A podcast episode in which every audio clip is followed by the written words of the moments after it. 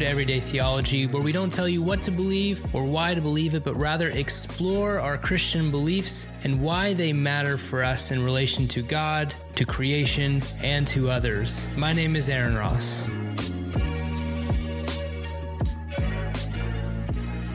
Welcome back to Everyday Theology. My name is Aaron Ross. With me today, I've got a new friend, uh, always saying friends, but new friend with me, Helen Collins. Helen, thank you so much for being here today. It's a pleasure. Thank you so much for inviting me. Um, yeah, of course. Helen is an Anglican priest, uh, so we have some in common with that. Uh, a vice principal, academic, and tutor in practical theology at Trinity College uh, in Bristol, in the UK. For all my American uh, listeners, I don't know if we we probably have a Bristol in the US, and I don't know. Uh, her books include Reordering Theological Reflection, uh, starting with Scripture, and Mary, the Worshipping Mother. And the book that we are talking about today, which I'm showing on the screen, even though people are probably just listening to this, but they might be watching Charismatic Christianity, which is an introduction about theology through the gifts of the Spirit. Helen, again, thanks so much for being here. I'm looking forward to today. Yeah, me too.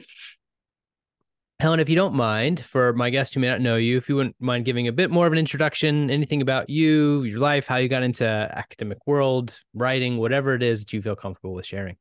Yeah, great. So um, I uh, grew up in the Midlands in the UK, um, quite a working class um, setting and context. Um, everyone I was related to lived in the same town on like both sides. Um, but um, so grew up in a very traditional Anglican church um, and kind of came to a living faith in my early teens, particularly through the charismatic movement and kind of classic summer camp type uh, things, you know, where you you make your commitment to Jesus every year just in case it didn't stick. Oh yeah. Yeah, yeah. And uh, when you know responded to all the calls for you know every gift, every possible ministry, I was there. Um, if you did it once a year, then my trauma might be a little bit higher since mine was like every week in my Pentecostal okay. church. Okay. So yeah, yeah. In in between times, the church we were in like did not do that at all. So oh you gosh, kinda, you had to really go for it once a year. Um, and then um, was the first in my family to go to university. Um, went and studied um, theology at Oxford, which was kind of a really different experience. Uh, it was taught very non-confessionally, very academic, very rational and cerebral and critical, um, and mm. kind of very strongly uh, historical critical readings of the Bible, but a great grounding in kind of uh, biblical languages and um, kind of wider scholarship and a ton of fun. But I was also at a very charismatic um, conservative church at the time, and so it was this kind of really weird, like disconnected experience of hmm. um, what I was being taught in my university setting and what I was experiencing in my kind of church context and how that was so different from my Anglican upbringing. Um, and it wasn't until I came to train uh, for ordained ministry that studying theology confessionally, but academically, but in and with and by the Spirit in a kind of worshiping community hmm. for the sake of the church, um, that there was kind of a bit of a reconciliation of those different identities or those different hats. Um, so yeah, I've been teaching here at Trinity for the last six years, um, and within kind of practical theology, um, but um, see myself actually as quite an interdisciplinary theologian. Um, I did an MA in kind of social anthropology of religion, and so looking at much more of the qualitative and quantitative kind of empirical work mm-hmm. that kind of informed my PhD studies. Where I was kind of looking at a, um, I guess, a feminist perspective on charismatic theology and charismatic worship through the lens of um, motherhood. Um, yeah. using the experience of having children and the disruptions that that creates to your spiritual life, um, particularly within a charismatic setting, and what are the scripts and the expectations that we're presented with um, from both a kind of secular like what should a what is a good mother um what's a good mother in the church and what is a good christian um in a charismatic setting how does yeah. engage in kind of worship and discipleship and finding actually that those that was quite a clashing experience between huh. what I thought a good mother should do and be and what kind of charismatic worship was seeking to form me in Um, and so my writing ever since has kind of been an outworking of different parts of that PhD uh, research. So yeah. My previous publication was looking very much at kind of theological reflection method, practical theology. How do we how do we bring together diverse kind of sources and disciplines, um, and how can we legitimately call it theology? Um, and um, yeah, have done some work around the motherhood and the, and I want my next project is going to be something around Mary for charismatics, um, but that's uh, yeah kind of work in progress. But so where I'm at, this book kind of sits in very much looking at some of that um, learning over the last well more than a decade um, of kind of thinking, well, what is what is charismatic theology? What is charismatic Christianity? Um, how do we explain it, articulate it, tradition people in it, renew it and for the sake of kind of faithful practice in the church yeah uh, so much there i mean I, honestly like the the the topics on mary i love the resurgence in in non-catholic spaces maybe of talking about mary especially pentecostal i've had a couple guests on a good friend of mine chris green's been working a lot yeah. on that uh which i really appreciate and and it's so fascinating I mean, honestly, I, I almost want to. I know we have to talk about your book, but I almost want to take just like a yeah. a whole uh kind of side rail. Maybe maybe we will at some point in the podcast, but about about that topic about feminism in the charismatic church and about uh just a woman's quote unquote role uh, and spiritual life. Uh, especially after birth. I mean, it's a conversation my wife and I have had a lot because we both grew up in Pentecostal charismatic spaces and it is a big clashing of what's expected versus what's good or healthy or what's right like so i would love to maybe we'll maybe we'll get in that a little bit but let's focus here to start with talking about your book right and you you gave this a little bit there it's an outworking somewhat of your work with your phd yeah. but you know uh, as we both know, right? Often when you're writing a book and you're t- trying to get a publisher to publish it, they're saying, okay, well, what other books are out there that are like this? And then, you know, how does your book fill, you know, that that emptiness, the void that's not there? So for you writing this, almost what was your answer to that question, right? Why did you feel like this book was necessary at this point in our Christian kind of, especially Western Christian thought process?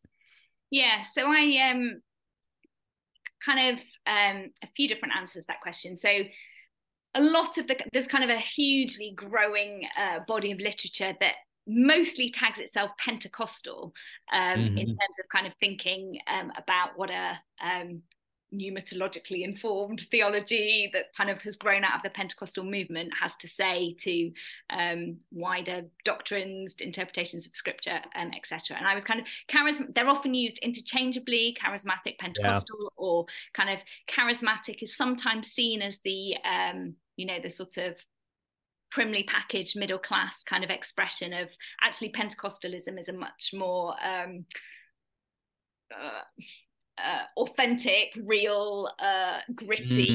Mm. Um, yeah.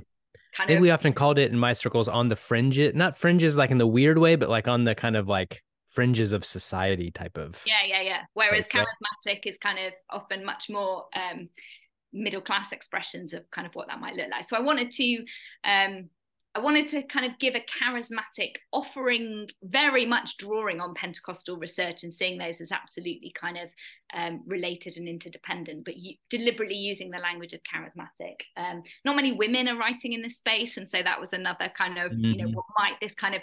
I don't call it a feminist perspective. I don't particularly, but I'm that is where I'm coming from, and kind of trying to think how do we. Um, problematize certain um, things that we've inherited or assumed um, and so kind of offering a um, feminist informed perspective on the charismatic movement um, and a lot of the literature um, i mean acts is obviously a kind of classic source and text that is frequently used right. in literature and referred to but the gifts of the spirit are um, you get books about the gifts of the spirit, um, which tend to be much more focused on either kind of exegesis or practice. Um, or they're sort of just there in the background they're not kind of, and i wanted to kind of say actually these something about the practicing of all of the spiritual gifts often it would then be honed down to you know the supernatural spiritual gifts um, and yeah. so i wanted to say what does um, what does charismatic theology look like through through that lens and from that kind of location of focusing on the gifts of the spirit um, which not many other publications were were doing in that kind of way so yeah. So let me ask two questions out of that. Just i think two clarifying questions for the audience yeah. uh audience listeners. I still don't know what to call people who listen to podcasts. I'm one of them but i don't know what to call myself. Friends. Yeah. For my friends. Yeah. Um two clarifying questions. You know and we'll start with feminism. Feminism in, in so many places, especially in the West and in Pentecostal circles, uh, particularly, but evangelical in the broader sense, right? Because we still have a problem, particularly in our research places that try to equate Pentecostals and evangelicals, and we're really not the same, even though we might have some similarities, right? But but the word feminism is a dirty word, right? Uh, still, it, it's still because of the feminism of the 70s and the 80s and the turns that feminism has has taken. It's still a word that's really hard for some Christians to hear and then go, well, that doesn't just disqualify immediately what's coming next, right? So maybe if you can kind of explain what you mean by feminism to help kind of put some I don't think many of my listeners are probably in that camp, but just in case, like, how do we kind of put someone at ease to go, here's what we really mean when we mean feminism? Yeah. And I guess to me, Pentecost is at the heart of um, affirming the full humanity of all people um, you know, in the last days, says the Lord, I will pour out my spirit. Your sons and your daughters will prophesy. Your old and your mm. young, um, slaves and free, will um, participate in this new eschatological work of God. And um, feminism is one of the ways, alongside um, post colonial understandings, but kind of um, Mujerista theology, uh, Latina theology of saying um, that hasn't always been lived out in the church. This sense yeah. in which full um, the full humanity of um, of people in their embodied differences has been se- not just recognized but celebrated, included, affirmed um, as manifestations of what it means to speak the diverse uh, to speak the wonders of god in diverse tongues um, and that being embodied by different people in different places um, and god delighting you know willie jennings and stuff like god delighting to speak the wonders of god in diverse mm. tongues and through different bodies um, so kind of feminism is one of the ways of saying um, how how is the full humanity of women um, affirmed, recognized, included, not to the detriment or exclusion of men, but um, like for for the flourishing of all, I think. Yeah.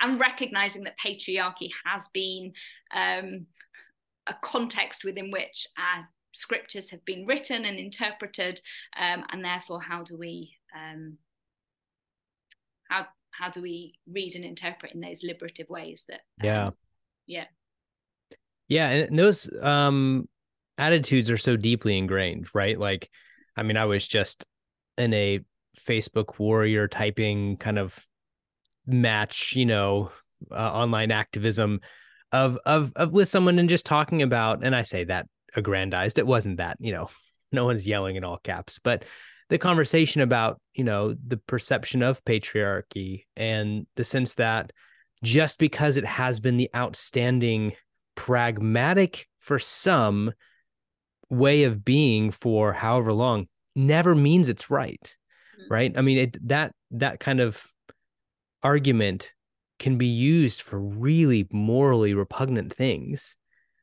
and so why we just kind of go well that's the this is the way it's always been and how it should be because it's always been i don't know i struggle with that argument quite a bit right yeah. So what are the what would you say? So that's I like that, right? We talk about this like the whole person. I mean, clearly as a Pentecostal, uh, I'm there with you at Acts chapter two, and we talk about this idea of the whole person, what the what the coming of the eschaton means for humanity and how we should enact that today. And that's partially why for me, being a person who uh, is still charismatic right? And and the gifts and the workings of the spirit that that's so important. So maybe you know a lot of my listeners might be uh uh aware of a recent conference that happened here in the states um again about you know the the the charisms are no longer are no longer there. They're no longer for us. They have died out. They died out with the apostolic age or whatever all the language that might be used. Um, and it's not the first time that macarthur has put on something like this. In fact the last time he called us all heretics which i don't know if i'm still have forgiven him in my heart on. Uh, what do we mean when we say charismatic? Like what are its kind of central ideas that are going to inform the theology that you're looking at uh, in relation to the spirit within your book? So i guess um like charis is a gift of grace the idea that god would have stopped gifting his church with grace for the flourishing of life in the world is to me a rather perplexing idea. Um, kind of God's gift to the Church of Christ um, in the power of the Spirit to live and minister and love um, in the world as the body of Christ. Um, so mm. the charisms, I I very much um, use Paul's kind of language and terminology in his various lists, but I see them much, it's not only those things. And actually, Paul's lists are massively diverse. Um, yeah. You know, like faith is a gift of the spirit. Is that something that, you know, has ceased to be the case in the kind of present? Um, con- I guess uh, charismatics are often, you know, the kind of big four of prophecy, tongues, healing, and miracles. Um, a lot of the literature focus on those as the so-called charismatic gifts. And I think in the book, I'm saying yes, absolutely. Like, what does it look like to um, to practice these um, as gifts that God gives us in a diversity of yeah. ways? But it's not just those things. It's also teaching. It's also helping. It's also caring. It's also discerning, um, and arguably the church is in desperate need of these um, as yeah gifts empowering gifts of the spirit to yeah. live faithfully together in the world yeah and and with that i, I want to kind of dive into some of the the language of chapter two um, and i found this one in particular important because you use a word even to title the chapter and you call it enchantment right yeah. and and you're entitling the chapter enchantment and it's really interesting to do so because we live in such a disenchanted world, right? Particularly in the West, right? I mean, that may not be the same case in some parts of the global South and other parts of the world, but we live in a very disenchanted world. Uh, my last guest, we actually were having a whole long conversation on modernism, postmodernism, and now metamodernism, and and almost in some sense the reenchantment of the world. Um, why did you find that language? And what do you what are you trying to say when you're talking about enchantment? Like what do we need to kind of break out of both the scientific modernism that told us the world is disenchanted? If you can't explain it with science it's not there and the postmodern nothing's real anyways. What are we trying to do when we're trying to talk about enchantment within the world particularly as it relates to the the gifts of the spirit? Yeah um so i think i that term I've kind of borrowed from um, James K. Smith uses it in his book, um, mm-hmm. and Cheryl Bridges Johns has just put, which I hadn't read before I published my book, but she, um, her, I can't remember the title. I'm looking around to see if I can see it, but it's kind of like the reading. Oh, the re-ench- re-enchanting the text. Yeah, right. She's published in terms of how we. Um, and I think recognizing for ourselves that this situation of seeing of kind of overly um, you know a materialistic a materialism of the world there is nothing other than the kind of what we can measure what we can see is um, anomalous both historically and culturally. Like it feels normal um, you know like the air that we might breathe in particular kind of western settings but actually the majority of um, not just the global church, but the world kind of still has this deep sense of the role, like the spiritual realm, the role yeah. of the, um, that which is um, that can't be seen, that can't be quantified, but still is deeply impacting how how the world operates. And also historically, you know, to kind of not see humans as having souls or of there being a kind of um, life beyond is so we're the weird ones like this kind of western right. Um right. and it's almost like a recover like to recognize our own weirdness in relation to all other humans through history and presently globally. Um that to see that we are um, yeah we are more than the material and as christians that's you know god who is spirit who creates the cosmos um that the whole this is kind of amos yong's work very much like the infused creation that mm-hmm. spirit, yeah the, the spirit is natural to creation because it was made in and by and through um the spirit in christ um as so yeah the way in which um our material world is dependent upon, infused by, birthed out of, um, orientated towards the life of um, of God by the Spirit. I guess is what I'm trying to kind of reawaken when we think about enchantment and kind of the charismatics. That's a bit like yeah, duh. Um, yeah. That um, yeah the um, the the, the deep integration between the spiritual and the material um, and that um, that that's kind of creation's proper um, orientation I love I love it reminds me of something that Daniel Castelo writes and and talking about pneumatology. I think it's in his actually like maybe it's his pneumatology, a short introduction book, right? Where he makes he makes this kind of statement, this claim in, in discussion with Kantian metaphysics and all the like, right? Where he makes the claim that, you know, why do we use the language supernatural when it comes to the work of the spirit, when in reality, that is the most natural way in which the world works? Yeah. We shouldn't be calling it supernatural because that's the natural. We are outside of the natural uh, when we're working in these disenchanted ways, as materialistic ways, right? I, that really has stuck with me as even as a Pentecostal myself always being like, you've given language to the way in which we've tried to enact within the world, but we're fighting with these worldviews, we're fighting with these perceptions, we're fighting with these things that kind of tell us, yeah, we're the weird ones, right? When actually we've been doing what is the most natural, uh, even though it may seem out of out of nature, right?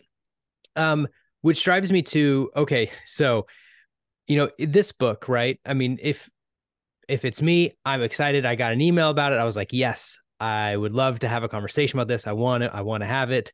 Uh, I was honest with you. I, I, uh, we're in the midst of so much craziness. I didn't even tell you we just had a kid a couple weeks ago. Like everything is crazy in my life. So I haven't been able to fully read it all, which I'm going to. But for a lot of people, they might see charismatic Christianity and go, ooh, like because of that worldview, I I'm out, right? Like I don't I don't like this you know it's it i can't order my world neatly yeah. through these things how does one how does one actually try to do the work to allow for the reenchantment not only of their own life but of their christian spirituality of the way that they engage with the world i mean i know that's not necessarily a topic of your book yeah. but i think it's really important as we're thinking about reading this and going okay this is a good model good way forward to thinking about our theology um, yeah, so I guess the first um, part of the question in terms of people that would go, I uh, I totally get that. Um, I think I would especially encourage those people to engage with the book. We live in a time where to um, to engage well with different perspectives just becomes harder and harder. The algorithms that feed us the things that we already agree with, mm-hmm. My hope would be that in reading this book there'd be a lot more like oh yeah i can sign up to that. Like yeah i can i think yeah.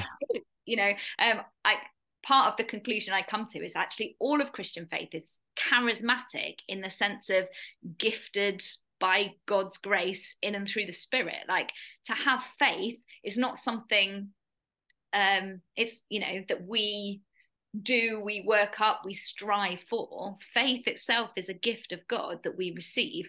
Um, and that is um, yeah that's the uh, the gift of the of, of the spirit. And so i hope that lots of traditions that wouldn't call them charismatic might find within um, the book certainly areas of overlap. There'll be areas of challenge but there are also big areas of challenge for charismatics i think where i'm yeah. saying yes we do these things these kind of so-called supernatural practices um, there are actually quite a few problems with how we've often practiced those um, excesses or narrowing of kind of certain understandings that have excluded other perspectives. So I'm arguing for how actually both charismatics and non-charismatic Christians can learn a lot by kind of becoming yeah. more um, uh, more charismatic in a kind of dependence on the spirit sense. Um, so how we celebrate all of the gifts. So where charismatics are focusing only on a few, what does it look like to equally embrace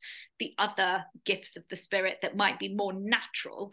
Um, is still a deeply charismatic practice because it's a constant recognition of our dependence on God for our very life. And so yeah. how do we how do we kind of enter into that more enchanted place that you were saying? I think ultimately we put ourselves in places to receive receive it to you know it's not something that we we do or make. It's something that right. um, god delights to gift. And so those um times and places where our imagination is expanded where our hearts are warmed where our um kind of anger at the state of the world and the need to participate in kind and peaceful and just ways of being.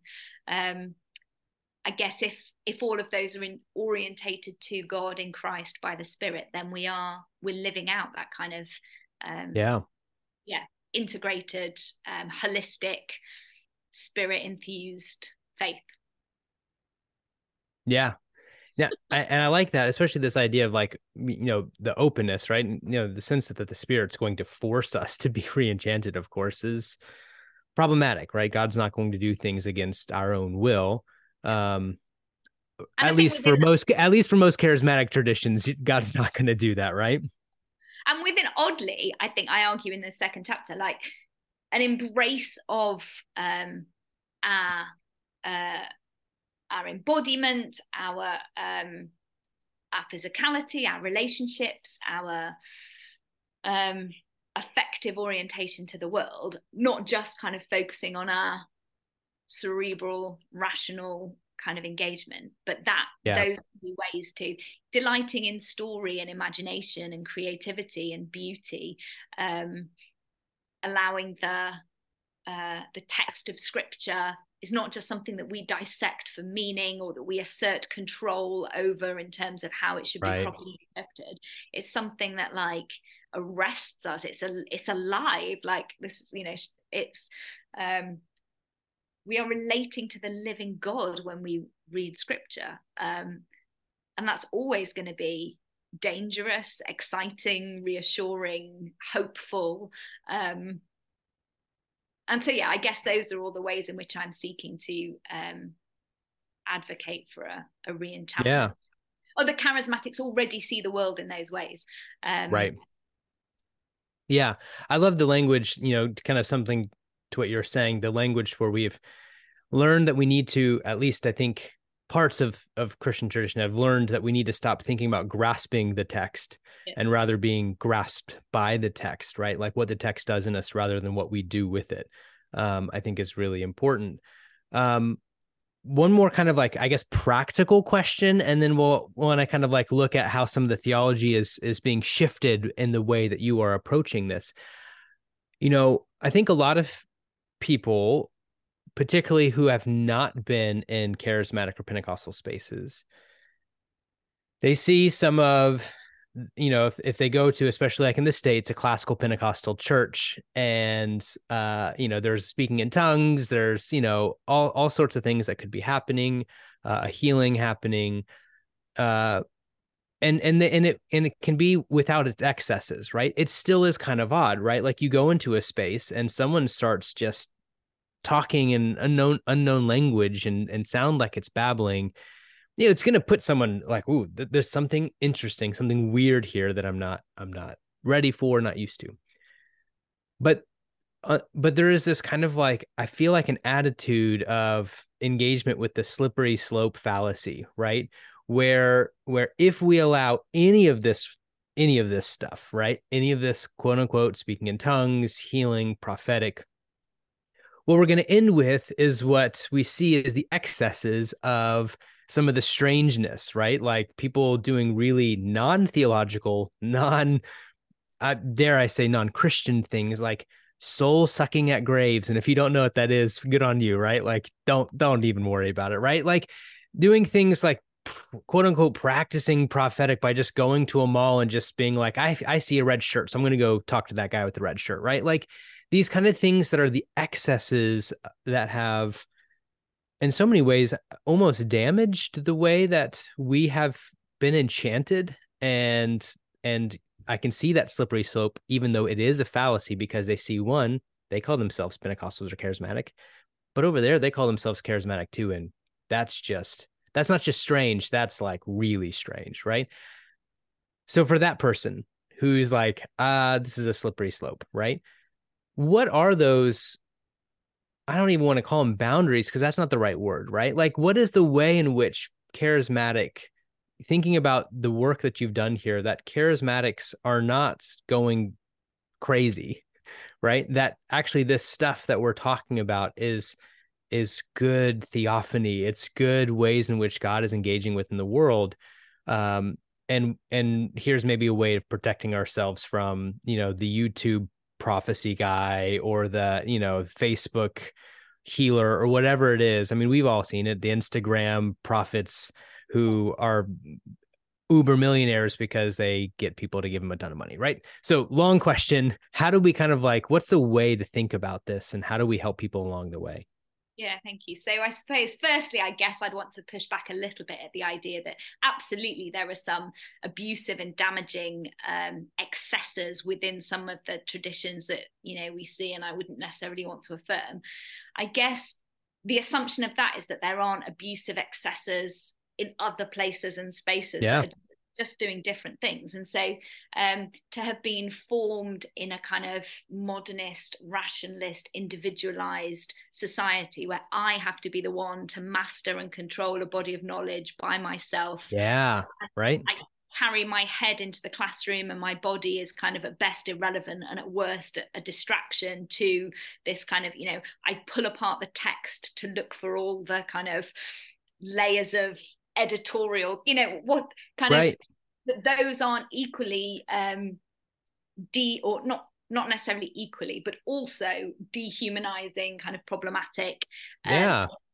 but we you know if if we don't see the the deformities of our own kind of traditions maybe in whiteness or in um you know a kind of particular class identity then that's problem and the way we see our own deformities is by um, interacting with difference. And so people that find kind of charismatic speaking in tongues and prophecy strange spaces I would imagine haven't spent very much time in I don't know skate parks or nightclubs like different spaces in the world where oh crikey that's weird. Like how do yeah.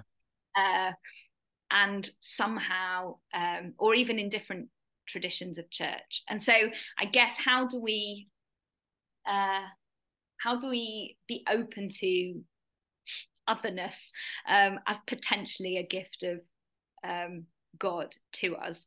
Um but obviously there are ways in which uh, some of those gifts can become um yeah uh yeah.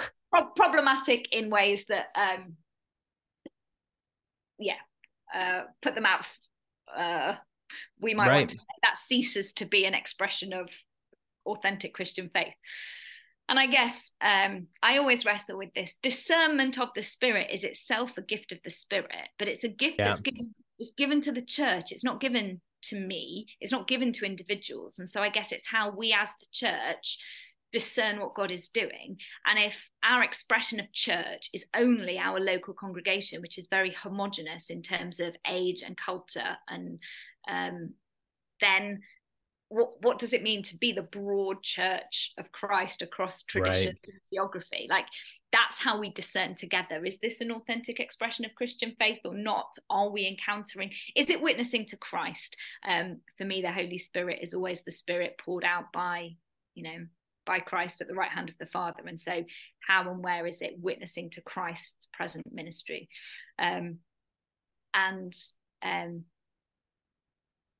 I was just thinking about Andrew Root's kind of work on Christopraxis. He very much looks at like the cross and death to life as like the pattern of how God, how the Spirit works in the world. Yeah, it's always from death to life. And so, um, where are we seeing that pattern of um, of kind of resurrection life and hope in these different spaces but it there aren't strict formulas for you know we we're given these guides and these tools but it's always it's gift of the spirit that we by which we discern and so therefore it's that Yeah. which we together receive um and sometimes we don't always know um and what we then do in those spaces is this god is this not god maybe we need to just wait a little bit longer and um Yeah.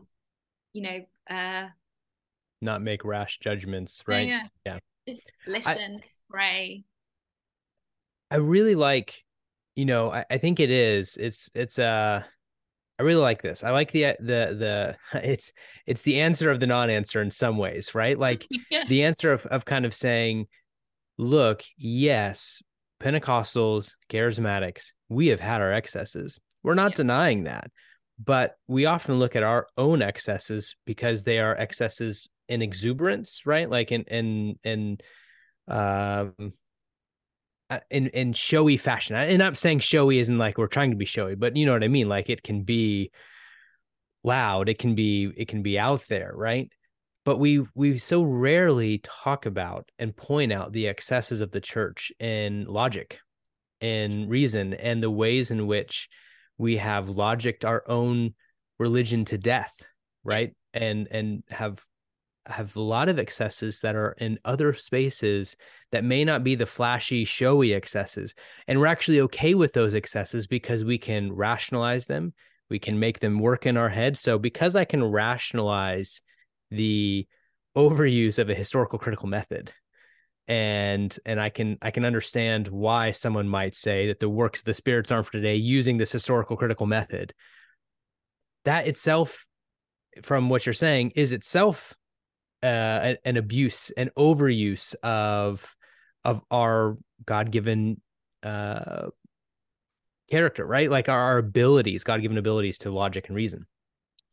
I don't think that's often stated well enough, right? I think it's often we can easily, again, it's easier to point out the YouTube prophet, Yeah. right, than it is to actually talk about, you know, the pastor who has abused the historical critical method to the point of killing the text, right? Yeah. Which which I always go back to MacDonald. I love George MacDonald in his book on Lilith. Uh, he has this kind of beautiful scene where, long story short, he wants to grab a book. He grabs the book, and and what used to be a live, living kind of butterfly esque book dies the second that he thinks he can finally control it. I, that to me is such a powerful metaphor for the way that we have over logicked the text, right, and not been enchanted by it. Yeah. Um. Okay, so let's get on to the actual theology, right? That's some of the kind of like build up. I think all that's really necessary and important, but um a question rather than talking about the kind of specifics of the theology, just to ask you maybe provide for us, right? Because you have a lot of different things. We talked a little bit about equality. Now we've talked a little about enchantment. Uh, but where have you seen kind of the most unique expression or or even best most unique divergence by saying if we look at this theological topic through the work of the spirit it provides us a much different lens than maybe our, a, a traditioned evangelical or even a traditioned mainline perspective might show us Um. Yeah, I'm not sure. I'm. Uh, I guess. So my, I'm looking at various um, traditional kind of systematic doctrinal topics. Um, God, creation, salvation, mission, um, eschatology, etc., within the book, um, but approaching them from um, we already carry these kind of convictions, these doctrines in our practices of the gifts of the Spirit. Um, Yeah. They are um, they're lived and they're felt before they're rationalized, um, Mm. and they're they're storied. Um, they I was saying this to my students um, last week. Like we've taught you to write a lot of essays um, as part of your formation for Christian ministry through this place. How many good? How have we taught you to be good storytellers? Good kind of um, creators of um, yeah like uh there's imaginative kind of opportunities to engage with god because god god tells us a story. Our, our creeds are an affirmation of the story yeah. of who he is and what he kind of came to do. And so that the kind of uh charismatic approach is to say yeah how can we how can we tell stories that absolutely carry um, Christian Orthodox doctrinal commitments, but they're sort of second order, if you like, the the invitation to experience God, um, to participate in that story, um, is and so trying to trying to retell our doctrines from that place of um, effective part affective participation um, I think is what I'm trying to do in but but show how um, they are yeah they are also orthodox. They are Christian um, in discernible ways but it's just um, yeah the methods by which we arrive at what we say are our Christian doctrines yeah. um, yeah it's I, I like I like kind of that thought process when we're talking about again maybe the word embodied right? Like recognizing this whole thing is embodied. I mean i i always think back to jürgen moltmann's kind of like autobiographical uh discussion about his his own conversion in a POW camp in Ireland Scotland Scotland I think maybe right? England one of those. Uh sorry. I actually I'm saying this to someone who's British and I I shouldn't have just willy-nilly throw one of those over there right. uh, but he the you know the story of him just just being given a new testament in the psalms and he's just reading it. And one day he finds himself conversing with god not having a con not not having a con- massive conversion experience not having a but just falling into a relationality with god in conversation and realizing it one day is such a powerful kind of story to the reality that this this thing that we're talking about, even this theology kind of written in your book, is not the way in to that relationality, but understanding the expression of what that relationality is supposed to be. The head knowledge doesn't necessarily, it can, but doesn't necessarily create the practice. Oftentimes we're trying to describe the thing that is. Uh, which is a very Pentecostal thing, right? This is that, right? This phrase of Pentecostals, early Pentecostals, especially in America, wanting to say this this this tongue this healing this prophecy is that which we've read about that which we've we've heard the story of and it's and it's here today. I think one of your chapters that's probably m- really unique compared to a lot of theological texts is the chapter on enjoyment. Yeah. And talking about exhortation how do you enact enjoyment and what are the potential dangers of that I think as like a, a unique kind of like space that I do think is very unique in what you're bringing. Um, what do you what do you mean? Why are you wanting what what brought you to a place both to talk about enjoyment and exhortation, being real with the dangers of such things, but like feeling like this was something that was lacking uh and along the way my guess I've just gotten used to the fact that I ask way too many multifaceted questions. Like what what is this theology that you're talking about that's probably unique to a lot of people that have never heard of like enjoyment as a theological topic more than just a gift of the spirit. Yeah. Um so I suppose the um when we encounter God through um, communion, through reading the scriptures, through praying with someone in a place of pain, through our own silent intercession, like we affirm that God ministers to us in those places. And God doesn't just in ministering ministering to us, God gives us his very self, his very life um, in those kind of um, in those places. And that life is uh, always abundant, overflowing, joyful. Um, that isn't just happiness or laughing or telling jokes, but it's like a recognition of um, our our dependence on Him, our you know our uh, receiving of that very um, life that overflows and transcends and transforms and transfigures um, and continues to uh, to work and to enliven um, it should bring a deep sense like joy as um, as gratitude, as thanksgiving, as praise, as um, celebration. Um, that for charismatics, that's again, that's kind of just deeply embedded in what it means to be um, a Christian, and that's why it's yeah. It's not. It doesn't begin with the rational. It's it's that kind of encountering of who who God is um, that just overflows into all aspects then of, of who we are and and that delights it's not it's not a kind of um only for the keen or only for happy times or it's the whole of life as that life itself as a gift of abundant joy because it's about relating to um to this awesome almighty god of like it's an expression of love um and it's so yeah it's it's that kind of effective um, orientation to the world that um, delights in who God is as our first call and responsibility mm. and um, and our vocation to just delight ourselves in who He is.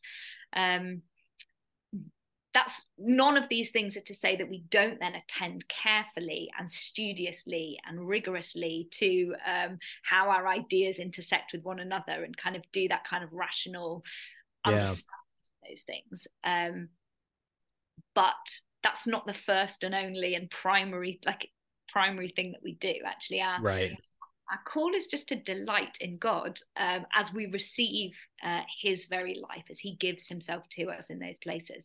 Um, so it's both gift and it's kind of vocation, I guess, joy um, that infuses then everything else. Um, I kind of argue in the final chapter, like it's it's our expectation that we will enjoy our faith, we will enjoy our life, um, and sometimes there's times where life just isn't this is where enjoyable is not a very easy word because enjoyable sounds fun, sounds happy, sounds all those right. kind of positive emotions. Right. And clearly, joy isn't those things, but this sense in which, even and especially when life sucks, and it does a lot of the time, still our privilege and our vocation is to say, Thanks be to God who is good, whose love endures forever.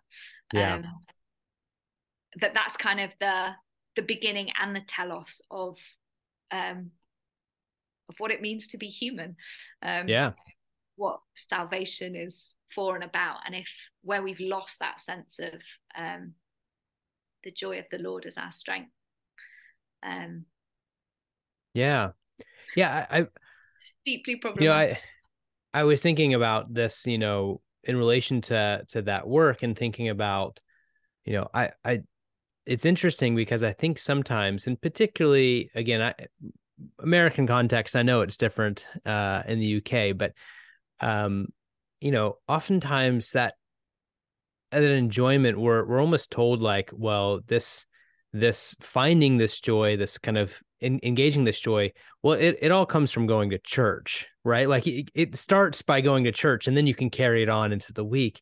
And that's always been a problematized kind of idea in my head to go, I it seems odd to me that we kind of privilege the church in these spaces that are really the spaces for the spirit in which the church can be an expression of what the spirit is already in at work and doing within the world not the starting place of the spirit yeah. and and and it's hard for me to kind of talk about that i think sometimes because it feels like underprivileging the church when it really is just trying to order the work of the spirit is always at work and is always the starting place for the way we engage with the world. And these expressions of how we do it are multifaceted and and have some necessities like community and exhortation and these places that we need to find right?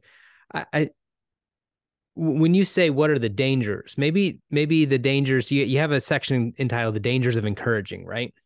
Which seems odd, right? Because when people hear encouraging, they're like, oh, yeah, you should always be encouraging. What is the danger, right? Especially in light of what you're just talking about and saying this kind of we should always the the the work of the spirit is an enjoyable work. Yeah. How do we how do we find danger in in that kind of encouraging? Yeah, so I suppose um I guess that there are certain cultural um, maybe manifestations of what joy should look like in different um, mm. cultural spacing spaces and settings that we can then put on other people um, you don't look like you're being earnest enough you don't look like you're being joyful enough you don't seem as if you are celebrating in the appropriate way it can be deeply uh, kind of yeah. damaging and problematic and or the kind of jumping to it's fine don't worry about kind of the the pain and the struggle because you know everything's fine in the lord. There's a sort of um I think the way in which within church, um, how we train our emotions to feel right towards God, um, in the way that we seek to train our minds to think right about God, and the way in which we seek to train our bodies to live uh, kind of yeah. the right actions in the world. I think the role of the church, particularly in terms of orientating our affections rightly towards God, but a recognition that those are, you know, God gives us a variety of, um, you know, we, it's okay to be angry towards God. It's okay to lament. It's okay to doubt. It's okay to um, struggle because um, God, God transcends those. It's not about our present kind of feelings, but at the same time, they they have their. If grace is both gift and vocation, it's that which God gives doesn't force and it's that which we kind of give in response it's there's that freedom yeah. in entering into those places of joy and any spaces where that's um, demanded or kind of manipulated or forced um, as a like oh don't worry stop being so miserable about you know that mm. horrendous justice yeah. that's going on over here. You're just supposed to rejoice. Um, no one i guess no one else can tell someone else to rejoice but likewise we can't tell someone not to rejoice. Um, it's always that that free response to god's free gift i guess. Um, yeah. and yeah I, I i love that in the sense of i was just even thinking my own space right? Like i'm a pentecostal anglican priest I'm one of those weird ones. I think I've got good company in so many ways, but uh, but I'm not a charismatic charismatic, right? Like oftentimes my my Pentecostal expression is much more muted compared to maybe some some brothers and sisters uh, in the Pentecostal church. And it's interesting how that can be so not looked down upon, but kind of like that is the uh, test case, right? Like, how exuberant are you? Are you really, you know, I, I had uh, I don't even want to get into that. But we we have we have like these spaces in which people kind of use that as the test case for are you are you living in the joy of the spirit because you're not sad or because you are you don't have a rough time in your life. Yep. And it I think it's more damaging to people who on one hand would would want to say yes I am but I'm still having a hard day or I'm still having a hard period of my life or having grief, right? Um it's hard for some people to recognize that these full body experiences are also a part of our god-given life yep. right um yeah i, I want to encourage everyone to go uh pick up the book i'm I, I think it's baker right so it's anywhere books are sold you're going to find uh charismatic christianity so I, i'm encouraging everyone and i'm saying this because we have a few minutes left but now, for anyone who's listening, I'm sorry. This is now just my question because I can't, I cannot, I cannot let go uh, to at least have a, a little bit of time to talk about what you had described was your PhD work. Because uh, I'm just so interested. So this is now just my questions, and hopefully other people are interested. It's your well. I, before before I dive into that, any last thoughts on your book? Anything that I missed in asking you questions that you're like, hey, you know what? This would be important for your listeners to to know about the book. I don't think so. You um yeah. You, I guess what didn't come out was these kind of seven emphases that we've talked about two of them, right. particularly contentment and enjoyment. There are a total of seven that are seeking to kind of uh, describe and analyze. But yeah, absolutely, um, they should read the book and find out more. But hit me yeah, with your they'll get the other five in the book. Um, okay, so your research, right? Just a, a, a topic of conversation in my house, right? Especially in light of now we just had our second kid. Uh, both of our families are are uh, ingrained in Pentecostal, particularly classical Pentecostal uh, denominations. Um, what did you find? Like when you're talking about, I know that's a hard question to ask because I'm just like jumping ahead of all of the work that you did and saying, I just want to know what you found. What was the the clashing of the here's what the church expected of women, particularly those who had children, um, versus what women or even kind of our theological perceptions like you talk about in some degree the the chapter on equality there's another one um what what was the difference? What was the clash? I just and then how so did you I see used, it? Yeah. I used to sum it up by saying like how do you do this with your baby and this at the same time? Where yeah. they kind of each like embody a um, having gone from finding a sort of charismatic worshipping tradition to be deeply fruitful affirming you know those kind of spaces where you're able to just um, park or pause all of your commitments and responsibilities and kind of enter into this space of um, abandonment to god um, receiving from him as your primary you know the eyes closed arms raised kind of posture strongly symbolizes that like sense of openness of dependence of um all else you know falling away but then suddenly you have to have eyes on and um this child that's your kind of responsibility at all times and you can't step out of your life for those kind of transforming encounters and so how and i think it was it was noticing that there was something in both of those scripts that were problematic mm. that hmm. within a kind of charismatic worshipping space that was this sense of abandoning of our lives to worship god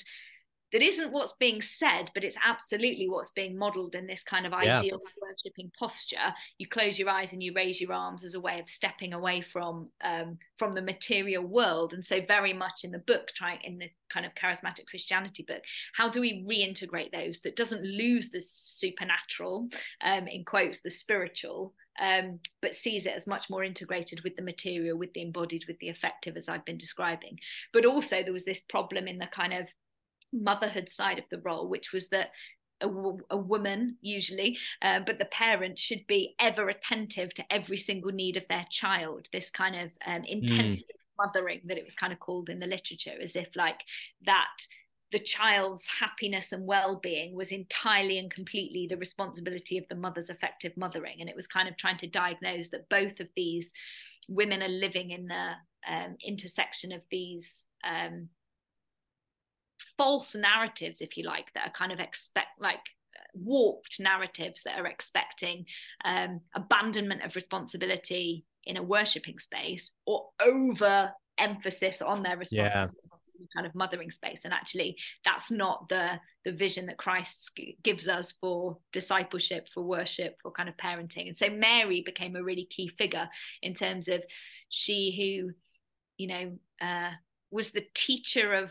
God in Christ, um, who utterly, you know, fulfilled her mothering responsibilities, and yet also had this prophetic ministry through the Magnificat, who, you know, was still there in um, at Pentecost with the disciples. Um, and so, what she has to kind of teach um, as a as a role model for faith, uh, that Luke um, in the gospel definitely holds her up as, but that as Protestants we have minimized because we're mm scared of the kind of Catholic implications of overemphasizing Mary. Um, right. But in terms of her her embodiment, her role, her call, um, she she brings a sense of integration to what it means to be worshipping parent.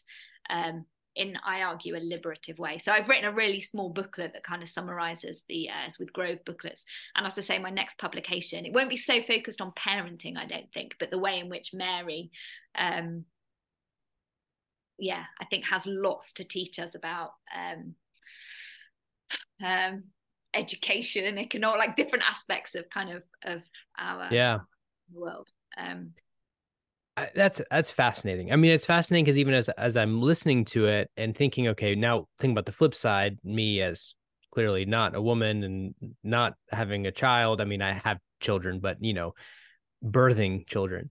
Um, it's really interesting because in both scenarios, it feels like men have zero responsibility in the act of the act of taking care of or or ushering and at the same time are the full benefactors right?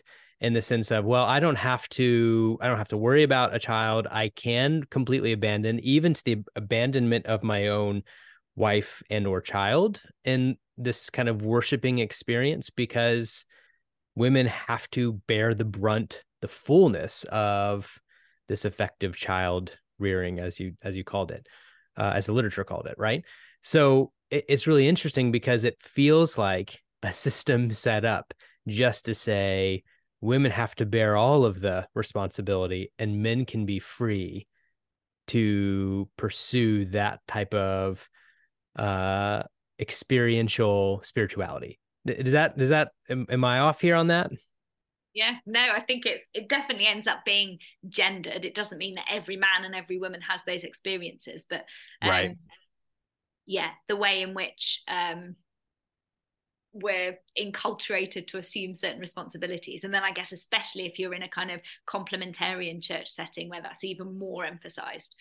Um and so both trying to say how do how do women encounter God in the materiality of their lives? And how is that just as authentically charismatic as these other kind of expressions of being able to, you know, give prophetic words or kind of pray for healing or, you know, whatever else?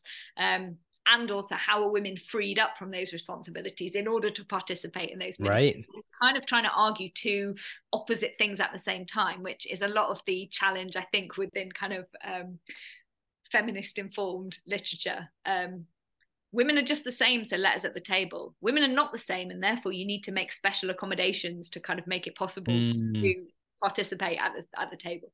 Um, but yeah, seeing how the the spirit um, enchants, enlivens those different spaces um, for the flourishing of both men and women. So yeah, I want to do further work on that, but you know. Well, I I think we're just gonna have to have you back. Uh, particularly yeah. in light of when that further work is done and the book is yeah, done, yeah. then we'll have another conversation. Uh, I'd be um, delighted. But Helen, thank you so much. Um, is there anywhere else that people can get connected to you, follow you, find other books that you've written? How how's the best way for people to to follow the work that you are doing? Um, yeah, so Trinity College Bristol website, there's a little bio about me and public, like updated publications. Um, my email address is on there as well, my college email address. Um, so I'm always happy to engage with uh, interested readers. Um, yeah, so I'd be really happy to hear from people and engage further. Perfect. Helen, thank you so much. And I look forward to having you again in the future. Really